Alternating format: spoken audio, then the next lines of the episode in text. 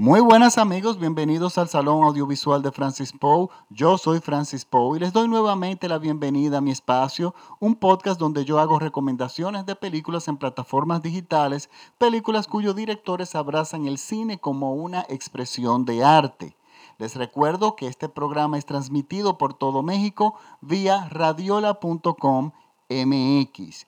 Esta semana les traigo una recomendación de la de la plataforma de Netflix y el nombre de la película es Outside In. Eh, está en inglés, no, tiene una traducción en español. Yo de todas formas voy a colocar el acceso directo de la película en de Netflix en mi página de Facebook, así, al igual que en Twitter y en Instagram.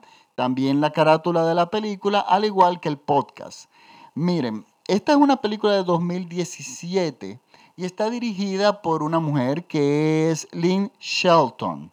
Está protagonizada por Eddie Falco, que es una extraordinaria actriz y aquí entrega una actuación increíble, y Jay Duplas, entre otros. Jay Duplas lo conocemos ya y lo hemos, eh, hemos estado siguiendo su carrera porque lo descubrimos en la serie de, la serie de Amazon Prime Transparent, donde él se destaca muchísimo. Es una serie de Amazon Prime que yo realmente recomiendo mucho. Es una serie muy entretenida. No, no ha acabado, van como cuatro temporadas, pero créanme, es una serie estupenda. Y bueno, hace un par de semanas atrás yo hice un podcast de una película, de otra película donde él era protagonista, que es My Manson, Family Vacation.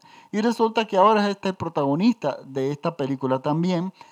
Esta película y My Family, My Mason Family Vacation son ambas películas de un corte bastante independiente pero no dejan de ser eh, muy buenas películas, ninguna de las dos. Eh, las dos son estupendas. Miren, y trata la historia de un joven que sale de la cárcel después, después de cumplir una condena de 20 años y sale en libertad condicional. Resulta que él se vio involucrado en un crimen que él no cometió, pero aparentemente eh, se hizo eh, injusticia con él y duró 20 años en la cárcel. Sale de forma condicional y vuelve otra vez a su pequeño pueblo, de donde es un pequeño un pueblo muy pequeño, llega a casa de su hermano y resulta que este joven tiene un gran problema, tiene serios problemas para adaptarse al mundo moderno. En 20 años la sociedad ha cambiado mucho y las personas también.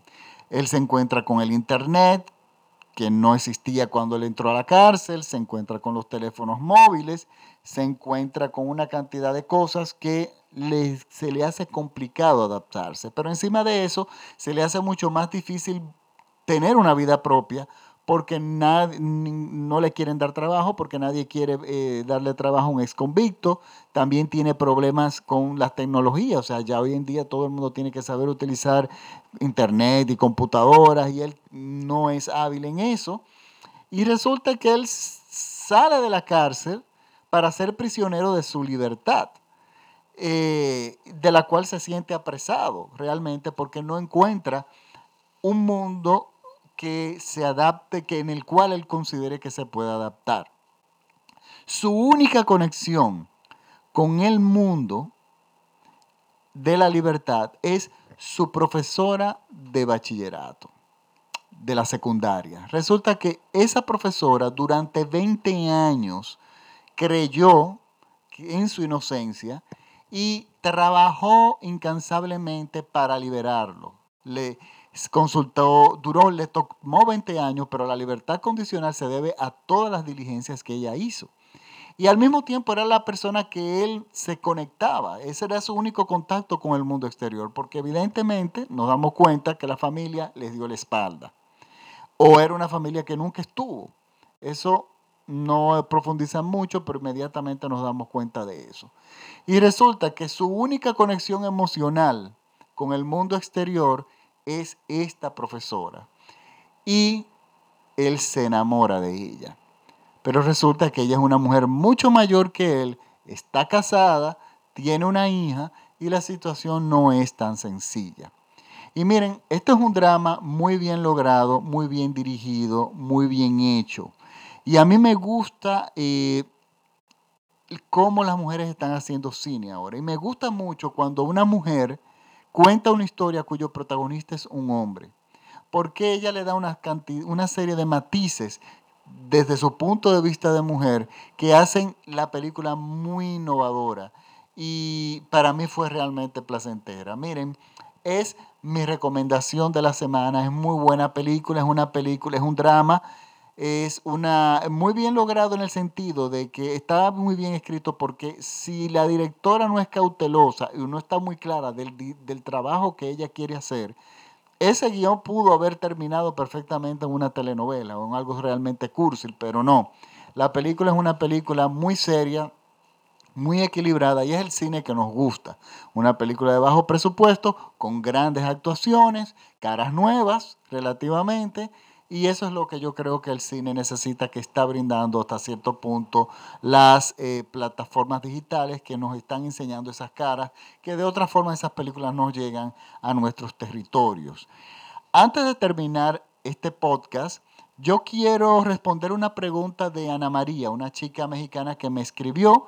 Ella está, ha descubierto el cine como arte y, me, me hace muchas preguntas. Y una de las preguntas que me ha hecho es que, por cierto, que ah, debido a que yo en el podcast pasado hablé de la película Roma, ella me preguntó que por qué Roma fue una película hecha en blanco y negro, si casi todas las películas hoy en día se hacen en color.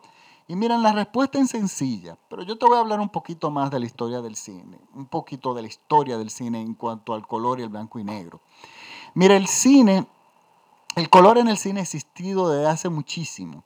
De hecho, una película muda sobre la vida de Cristo de Cecil DeMille tiene unos cuantos minutos en colores que se hizo, se, se colocaron en la película como atractivo para la taquilla, para que las personas vayan al cine a verla y de por sí que era una gran producción en su momento. Pero luego, pocos años después, en los años 30, tenemos lo que el viento se llevó, El mago de Oz, o sea, películas que fueron películas que son clásicos, que son en colores, pero durante la década de los 40 se hizo muchísimo cine en blanco y negro y también durante los 50 y hasta los 60. Y la razón es la siguiente, en esa época hacer cine en color y en blanco y negro, si bien podía ser una decisión artística de los directores, mucho tenía que ver con el costo de hacer la película. En esa época hacer una película en blanco y negro era más barato que hacer una película en color. Pero ¿qué pasa? El asunto cambia en los años, a principios de los años 70. Resulta que el nitrato de plata, una materia prima con que se hacía en las películas en blanco y negro, o sea, el celuloide, se, eh, se, disparan los precios y entonces se invierte la situación. Es más caro hacer una película en blanco y negro que hacer una en colores. Entonces ya para cuando llegan los años 70, ya vemos que una gran mayoría de las películas son casi todas en colores. Pero ¿qué pasa? Durante los años 70 tenemos tres clásicos que son todos en blanco y negro. Tenemos Manhattan de Woody Allen, tenemos El hombre elefante de David Lynch y tenemos El toro salvaje de Martín Scorsese. Esas películas fueron hechas en blanco y negro cuando la norma o ya el estándar era el color. ¿Por qué? Simple, por la misma razón que Alfonso Cuarón hizo Roma en blanco y negro. Fue una decisión artística. Hay películas que, cuya historia funciona mejor en blanco y negro. Y de hecho, yo no me imagino ni al hombre elefante, ni a Manhattan, ni El Toro Salvaje, ni a Roma en colores. Esas son películas que están destinadas a ser en blanco y negro y que su contenido y su belleza y su arte está en el blanco y negro. Una película en color y una película en blanco, el color en una película o el blanco y negro no determina si una película es buena o mala, pero sí es una parte importante del lenguaje cinematográfico. Entonces por eso cuando ves el blanco y negro quizás no estás acostumbrada, aunque deberías estarlo. Muchos videos de muchos cantantes tienen un gran porcentaje de, momentos de secuencias en blanco y negro. Y bueno, tuvimos recientemente la lista de Schindler, o sea, el blanco y negro ya no es tan extraño. Y a mí me encanta. De hecho, yo vivo en un país tropical con un, azul, un, cielo azul constantemente, con muchísimo verde, rodeado de palmeras y de un, de un mar increíble, que en las fotografías en colores se destaca muchísimo, sin embargo a mí me gusta el blanco y negro porque a mí me gusta cómo se ven en blanco y negro. Es mi decisión artística. La mayoría de fotos que yo hago, que son fotos que yo enmarco o que considero para cualquier otro proyecto, en su mayoría son en blanco y negro. O sea que es realmente una decisión artística eh, es importante ver los detalles, porque cuando un director hace una película en blanco y negro, no lo hace de forma gratuita, o sea, tiene un sentido y hay, eh, y hay una cantidad de matices que hay que admirar y sentarse a veces, eh, a veces hay que ver la película dos y tres veces para uno realmente apreciar todos esos detalles.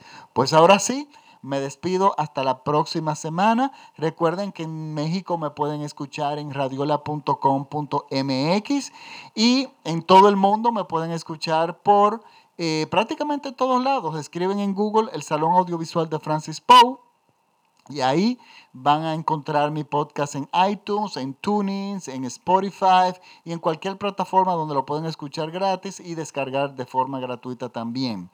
Entonces, bueno, ahora sí me despido hasta la próxima semana y recuerden que yo el acceso directo de esta película que es Outside In en Netflix, lo voy a poner en mi página de Facebook, el Salón Audiovisual de Francis Poe, donde ustedes lo pueden acceder, o en mi cuenta de Twitter, arroba Francis Poe, al igual que el trailer y la carátula de la película. Bueno, ahora sí me despido. Hasta la próxima semana. Chao.